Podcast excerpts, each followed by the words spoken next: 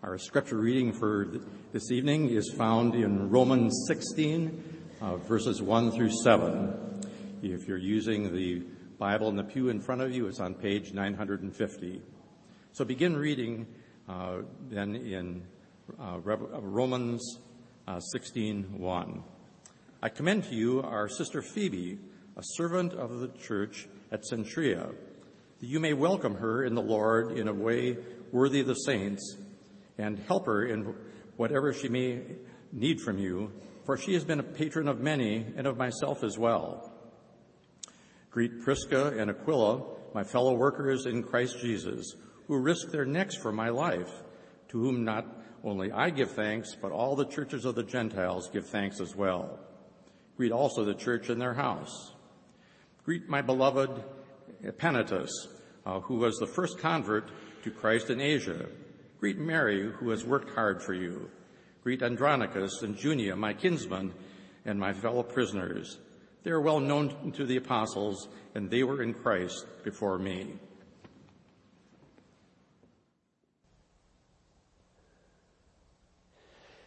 Father, I pray for all the saints at the North Campus and all the saints at the South Campus, that you would bless them that you would fill them with your Holy Spirit, that you would use this message to strengthen and encourage and guide. I pray that you would make servants out of us. We want to serve you. We want to serve children. We want to serve old people. We want to serve adults. So, God, grant, I pray that you would come. Would you help me now to minister this word, apply it for the glory of Christ in the hearts of your people, and draw people out of darkness? I pray that some dead hearts would beat again. In Jesus' name, amen. Romans 16 is far more than a list of names.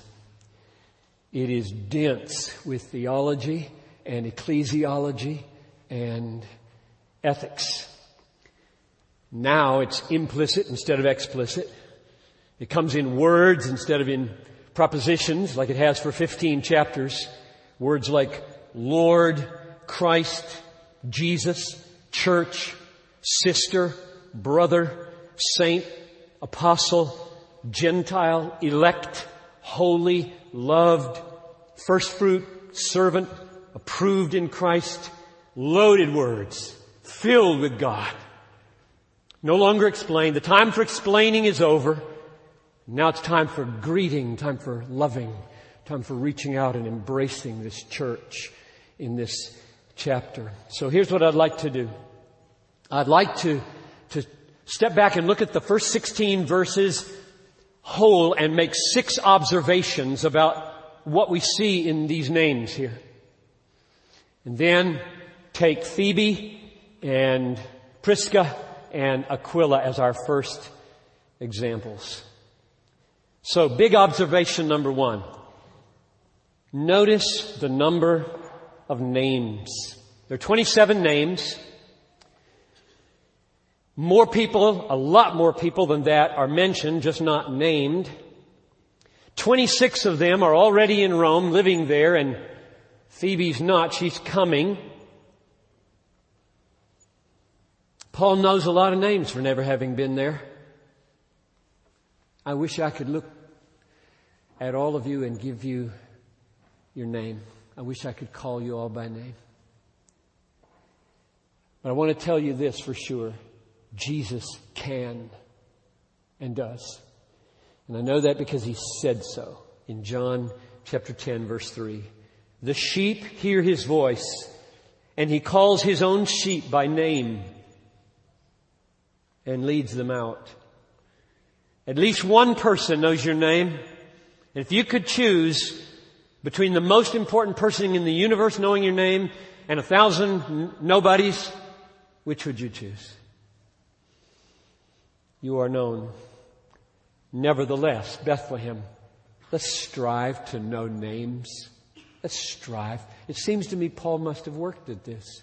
He must have worked at this in order to be able to name 26 people, and he's never been to this church. Number two, the relationships and the partnerships are amazing when you list them off. The words that describe Paul's relationship to these people are so diverse. Listen to them. Sister, brother, servant, saint, patron, fellow workers, church, first fruits, kinsmen, fellow prisoners, beloved, approved in Christ, elect, mother to me. The more you connect with Christians, the more different kinds of blessings flow into your life and the more different kinds of blessings flow out of your life into other people. The diversity of kinds of connectedness in this chapter are remarkable. Number three, look how Christ saturated this chapter is. Verse two, welcome her in the Lord. Verse three, my fellow workers in Christ Jesus. Verse five, the first convert to Christ.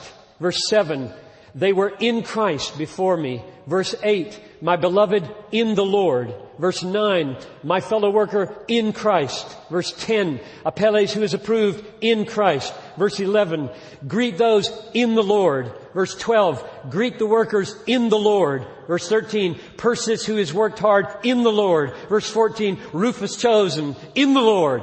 Get the point? This man is drenched with Jesus.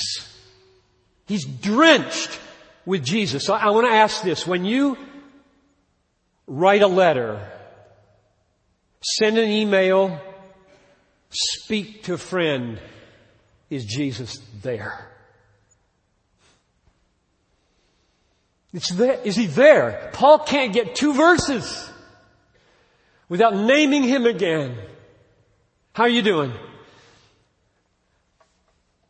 And if you say, as I have heard some people say, even on dying hospital beds, if you say, Pastor, I don't wear my faith on my sleeve.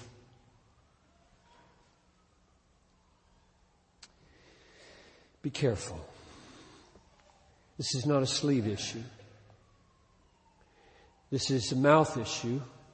And Jesus said, out of the abundance of the heart, the mouth speaks. Jesus said that. I didn't say that.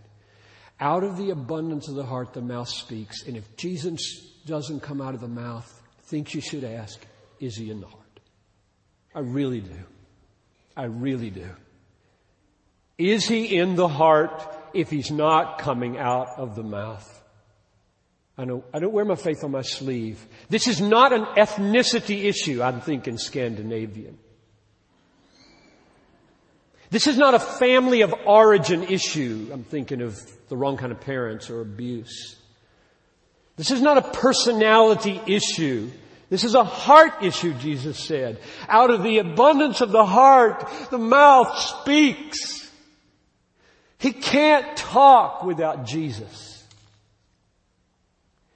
And so I ask you, don't, don't try to paste this. Deal with the heart. Deal with the heart. Do you love Him? Is He your treasure? Does He relate to everything in your life? Number five. No, four. There are several churches in Rome, evidently, not just one. Verse five. Speaking to Prisca and Aquila, greet also the church in their house. The church in their house. And then he's got all these other people that he's greeting besides the church in their house. So for example, verse 14, greet Asyncritus, Phlegon, Hermes, Patrobas, Hermas, and the brothers who are with them. What does that mean? I think it means they got a church too. Or verse 15, greet Philologus, Julia, Nereus, and his sister, and Olympas and all the saints who are with them. What does that mean? Those with them. Those with them and those with them and those with them. Tom Schreiner argues that there are five churches in this chapter. I see three, at least.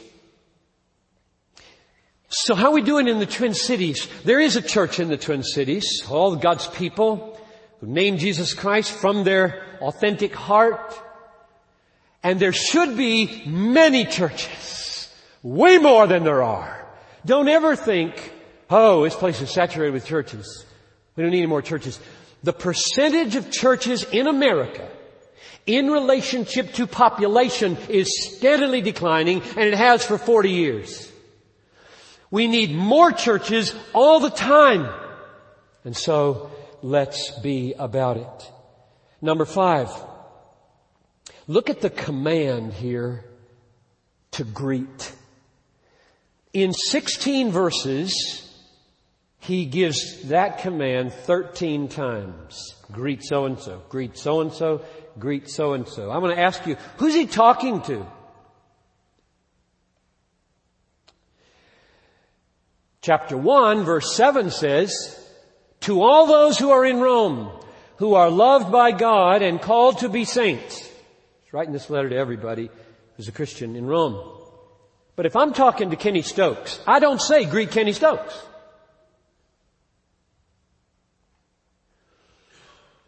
Who's he talking to? I think the conclusion we should draw is in every church there were representatives, there were leaders. And these letters went and came into the responsibility of leaders who were to read them, teach them, implement commands of them, teach that others should implement them. An implication of how representative leaders can be. Number six, finally on this point. Notice how love saturated this chapter is. Four times he uses the word loved or the old fashioned beloved. My beloved Epaenetus, verse 5. Ampliatus, my beloved in the Lord, verse 8. Verse 9, my loved Stachys. Verse 12, greet my, or greet the loved Persis. Has another feel to it when you leave off the b. Beloved sounds kind of not real.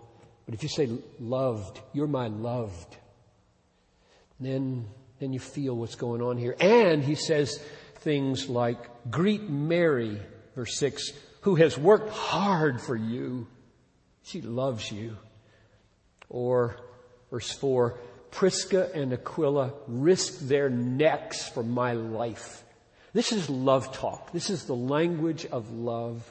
So I just want to send you back to last week's message when I summoned you all on the basis of the end of verse uh, chapter 15, wrestling together and resting together. Have you pondered this week? Will I be in a small togetherness with other Christians where I can love, minister, be ministered to? If so, Make a beeline to find that group. Now here's what we're going to do. We're going to work our way through this chapter. I don't know how many of these names will take all of the shot. We're going to do three of them in this service. Phoebe, and then the couple, Prisca and Aquila. And my, oh my, what there is to learn in this chapter. you think this chapter is a list of names you watch. Verses 1 and 2. I commend to you our sister Phoebe, a servant of the church at Cenchrea, that you may welcome her in the Lord and in a way worthy of the saints and help her in whatever she may need from you. For she has been a patron or a helper of many and of myself as well. Phoebe is the one person in this chapter who isn't living in Rome, at least in the first 16 verses. You got Timothy at the end, but I'm not counting him. In these list of 27 names, she's not living there, she's coming there. Right? And he's commending them to take care of her as she comes. Receive her, welcome her. She's coming. She's the only one. Verse 2. Welcome her in the Lord in a way worthy of the saints and help her in whatever she may need from you. He's commending her. And my question is, why? Who in the world? What's going on? I mean, where is everybody?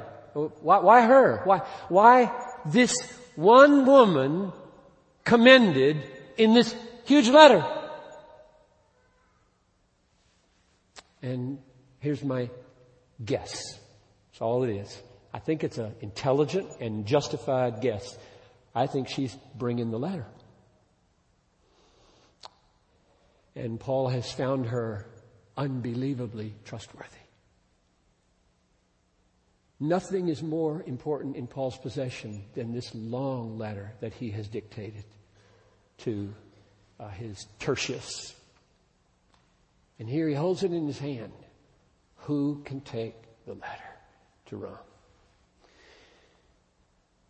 Let me give you three reasons why I think she's the one.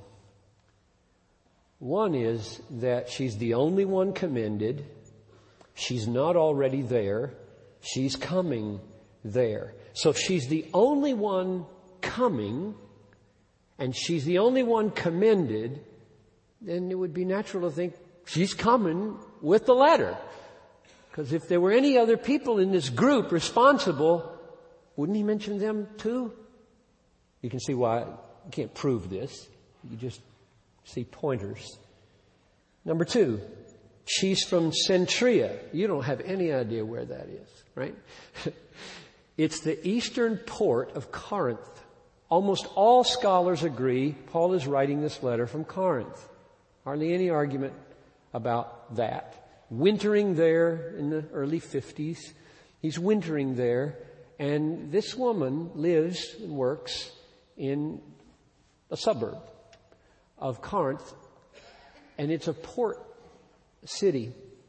And so, um, She's from the place where he wrote the letter. That's the second argument. Third, she's evidently a woman of means. She's called a, a patron who has helped many. So she's been involved in meeting needs everywhere, it looks like, and Paul has come into her care and has received amazing help from her. And that suggests that she's, she's a lot like Lydia. Remember Lydia, seller of purple? who, who moved around in the world. So here's, here's my picture, and it's, it's just a guess. My picture is that uh, she lived there near the church in Corinth, was a part of the church in Corinth. She was wealthy and a businesswoman and perhaps a widow. No husband mentioned here. Who knows? Single, widowed. Maybe he's there and invisible. And, and Paul has benefited from her immensely and others have, and he has come to see this woman who, with her means, can travel all through the Roman world, it seems, and, and she's trustworthy. And he says, I'm going to let, I'm going to have Phoebe take the letter. Well, whether that's true or not, we know what he says about her, and there are three things, and they're worth listening. All you women should listen very carefully to this, and men. First, he calls her a sister. Verse 1 I commend to you our sister Phoebe. Not just my sister Phoebe, our sister, your sister, my sister, yours and mine. She's part of the family.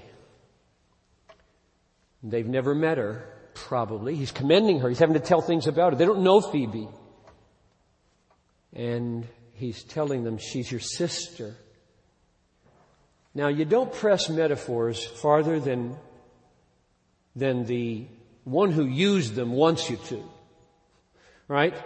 So, it would be illegitimate in this church, for example, for somebody to say, no Christian men should marry Christian women because Christian women are their sisters and the Bible says not to marry your sister.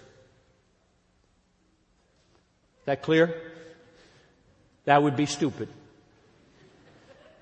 But people do things like that sort of now and then with metaphors, don't they? Metaphors, images don't work like that.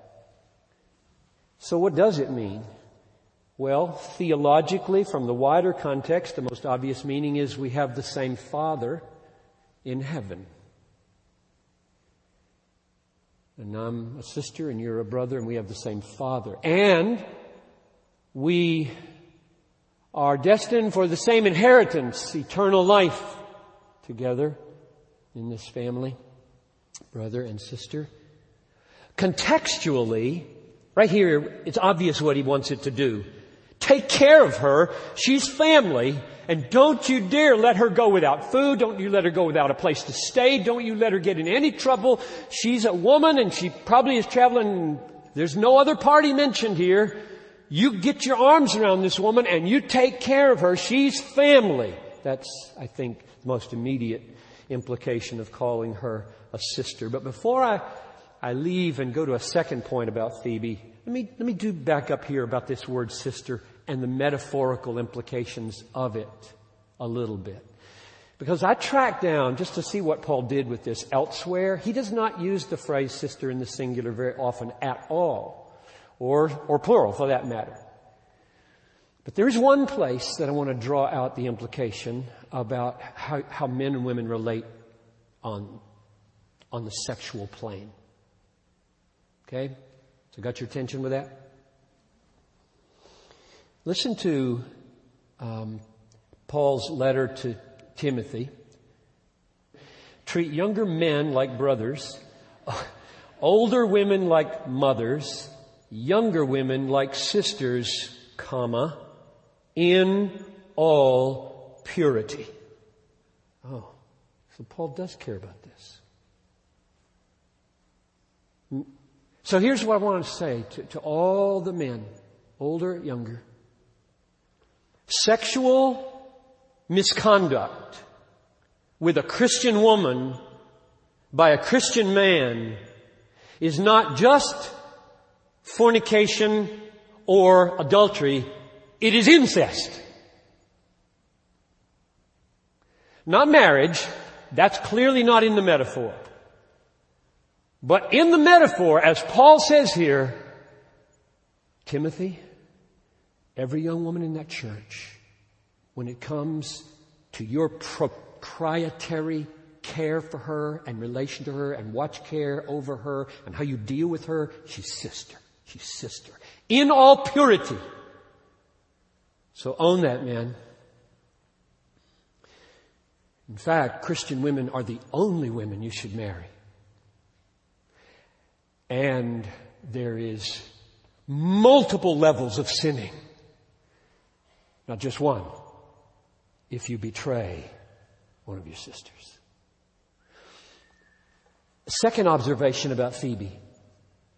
Verse one. I commend to you our sister Phoebe, a servant of the church at Cenchrea.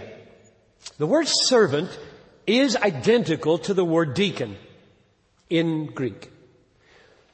Therefore, she may, and in all likelihood, in my opinion, was a deacon, although I don't know.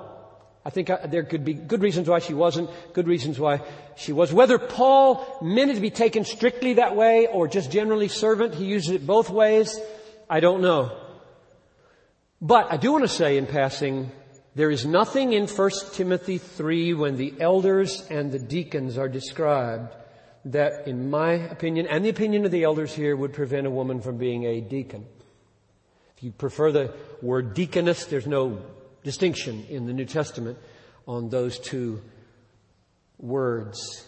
1 Timothy 2.12, 1 Timothy 3.2, and 5.17, however, do teach that the men of the church, called of God, with godly qualifications are to be the elders, the ones who are given the responsibility of the governance and the teaching of the church. Women, like Phoebe, are called into the diaconate and many other things. And let me try to tell you what diaconate would imply, I think, in the New Testament. I'm getting this from Matthew 25, 44, where uh, feeding the hungry, taking in the refugees, clothing the naked, caring for the sick, visiting the imprisoned are all called diaconal. That is, they're summed up in the word ministry using this verb from diakonos or deacon. And of course, there are more things than those implied. And this fits with what he says next about Phoebe. She, verse 2, she has been a patron, a helper, a helper of many and of me. She helped me. She ministered to me. She met my need, Paul says, which is the third thing now. First thing, she's a sister. Second thing, she's a servant or a deacon. And the third thing is that she's a patron or a helper of many. In other words, she cared for me and she met my needs. Just like the band of women in Luke 8 met Jesus' needs and cared for him and traveled around and supported him. Let me step back for a minute and say a few words about women in, in the church, since that's raised by the presence of Phoebe. Uh, from the beginning, from the beginning of the early church, women have played an absolutely crucial partnership in ministry. Partners in marriage and partners as single women, either never married or, or widows. There's no mention here of Phoebe's husband. He's treating her on her own merits. Seven of the names in the 26 are women, and none of them is on the sidelines in ministry. In the history of missions, you know, you ought to know, that the role of women and the courage of women is breathtaking. Amy Carmichael, Mary Slessor, Ann Judson, Gladys Aylward, Ruby Eliason, and tens of thousands of unnamed other heroines. Our conviction at Bethlehem is that God calls men to lead the church in the teaching and governing role at the church. That's about 34 out of 2,000 people at Bethlehem who are members. We believe that in the long run, this is strengthening, liberating, joyful, joy producing for Christ exalting women. We think most biblically oriented women flourish and love it when strong, humble, Christ-like, godly men take the lead in the eldership. Now, I don't know most of whether most of you um, go to bed at night. I'm thinking of women now. Whether, whether most of you go to bed at night thinking about what you're prevented from doing at Bethlehem. I have the feeling that's not the case, that the women of this church don't labor under an oppressive sense of, I can't do here. Um, I hope instead you feel continually challenged to abominate wasting your lives watching soap operas.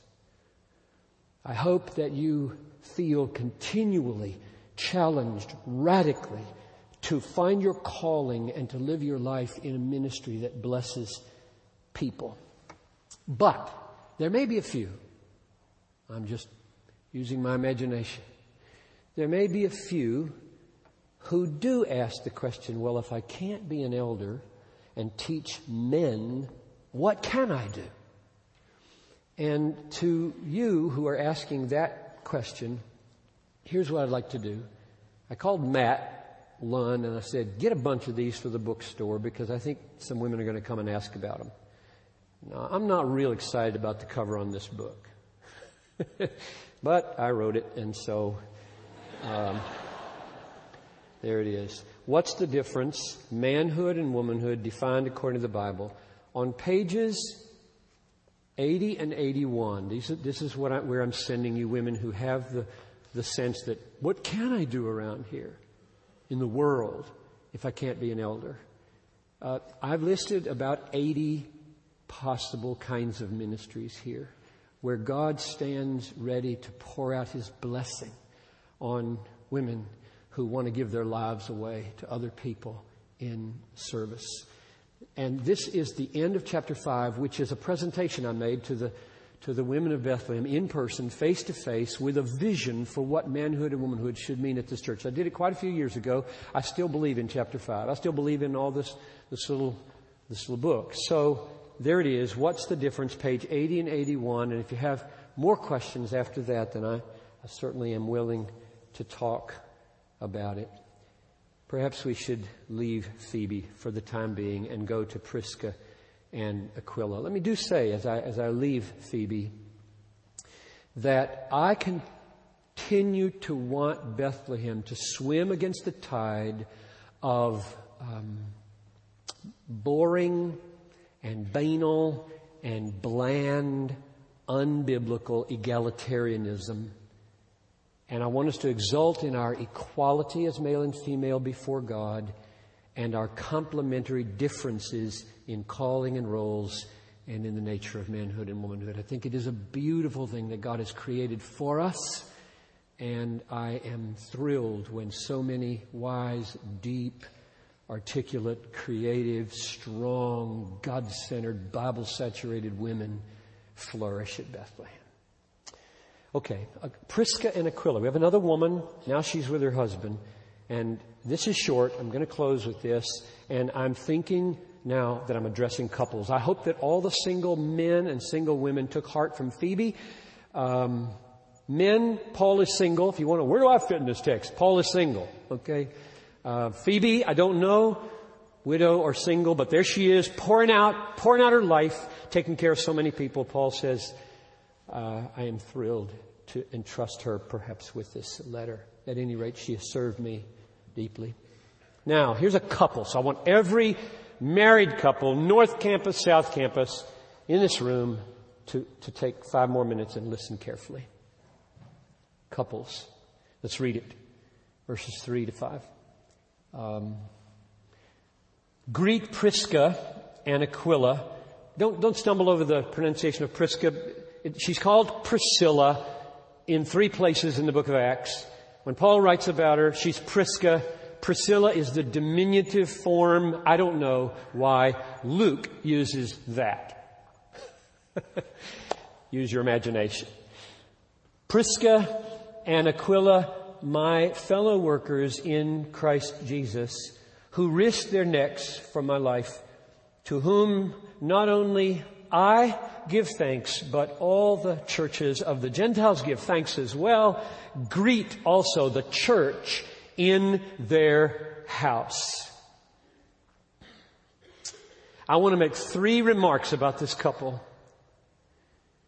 And I want all of you couples to ask yourself, how do those three things relate to us? So you may be sitting there, you may be sitting alone, I don't know. But when you leave and go home, you can say, what about these three things? And they're very serious.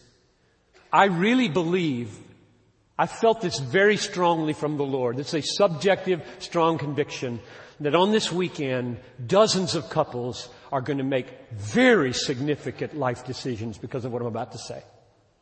Because what I say is just, it's going to fit something God's been doing in your life. Not all, just some. Some of you are going to hear that and say, that's just what we've been talking about. Okay? So heads up, see if this is you. The three words are, they're movers, they're workers, and they're riskers. Prisca and Aquila are. So take them one at a time. They're movers.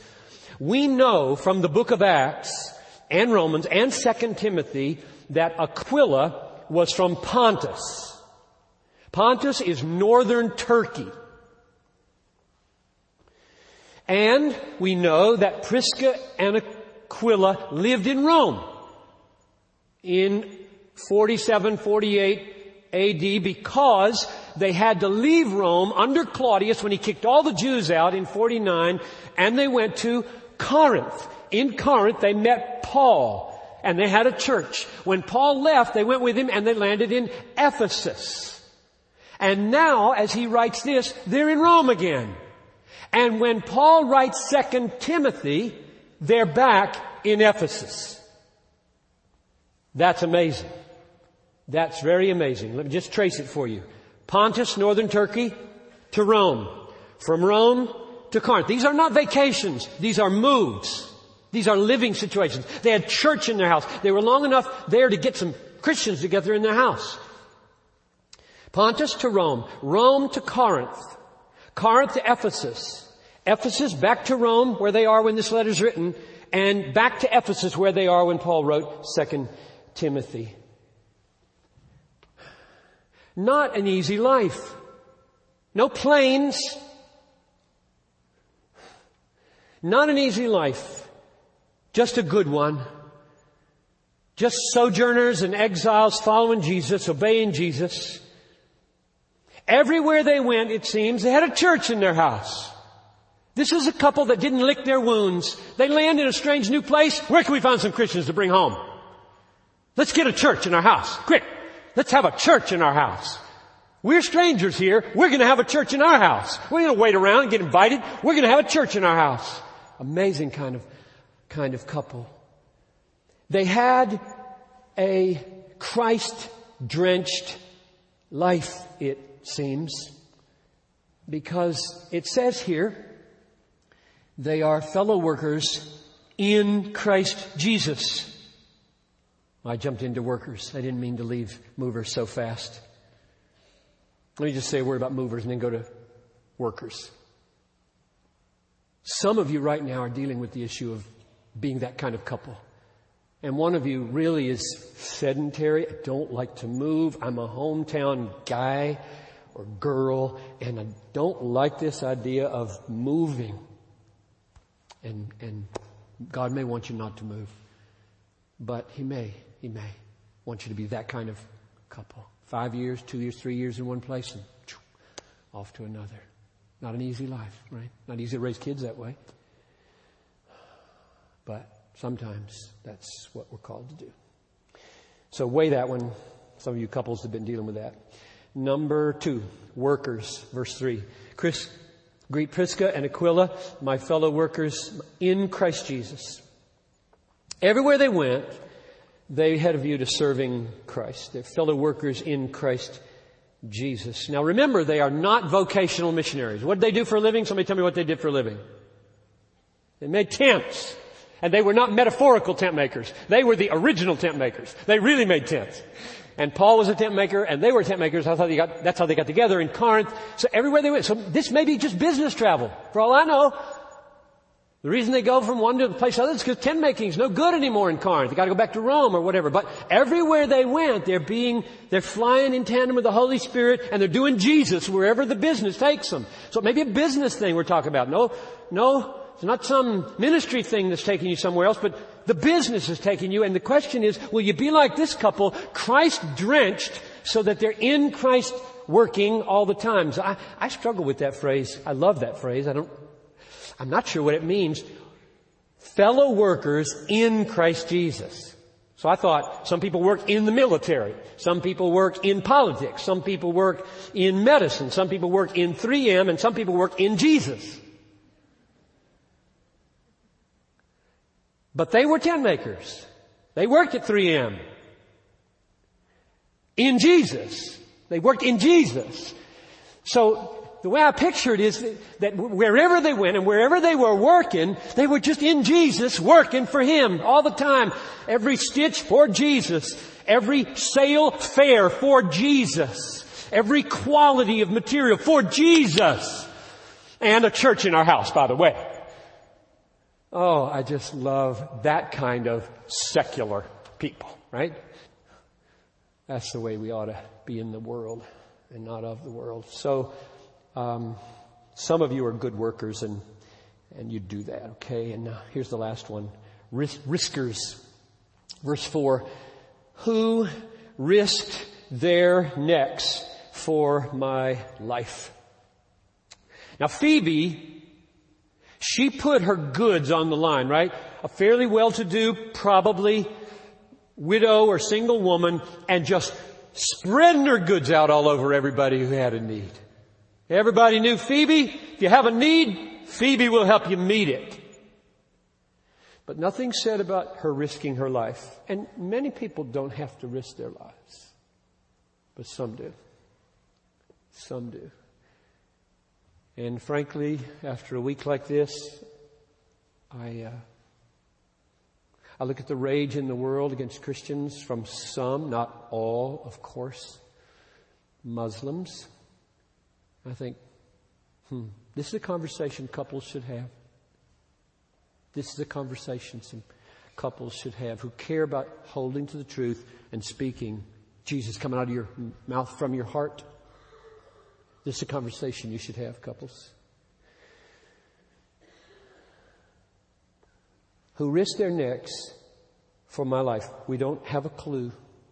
Could have been in Ephesus when he was almost mobbed. They had to grab him and pull him out of the crowd.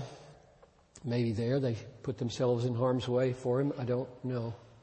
But they put their necks, it's a very good image, they put their necks on the block for him. This is death.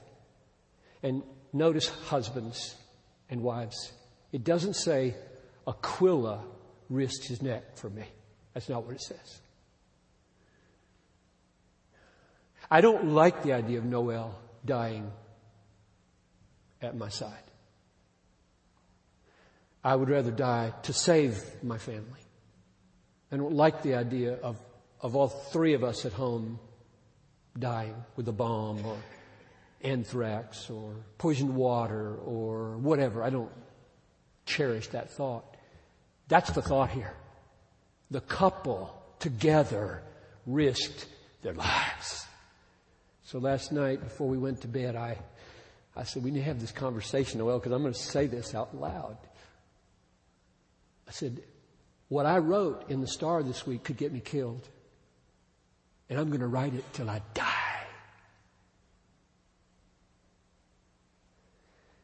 Are you with me? And you know what she said? There's no turning back. Thank you. And there isn't. I mean, what are you going to do? Just go silent when things get tough? When real first century Christianity is suddenly on us? We're all going to show our true colors and not the only way not divine, not crucified, not he who does not have the Son does not have life, not he who does not obey the Son, the wrath of God rests upon him. Don't talk like that among Jews and Muslims and Hindus and Buddhists. You're gonna get yourself killed. Well, how else are we gonna spread the aroma of Jesus? Change the gospel? Yeah, that's what a lot of people do. We're not going there. And if you don't want to go to a church that might get bombed, go to another church.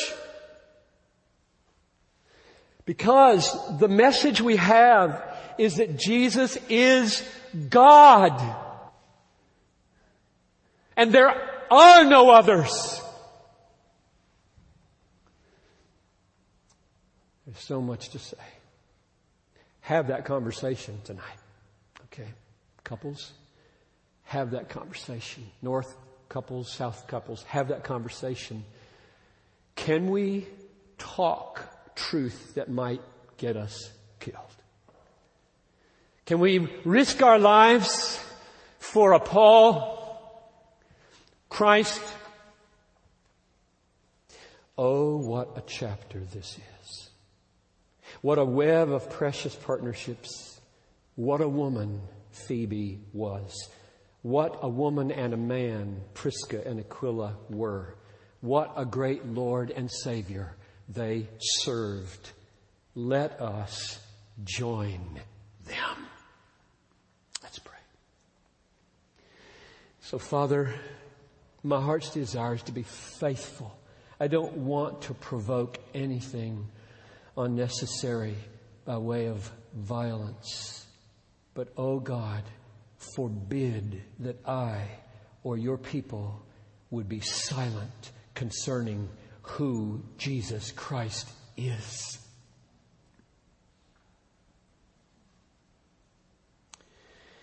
I pray that couples who have been thinking about moving issues, couples who have been thinking about working issues, working with tents or working with Jesus or both, couples who've been talking about safety and security issues would get help as they pray through these things now. Lord, we want to commemorate and celebrate and imitate the saints like this. In Jesus' name, amen.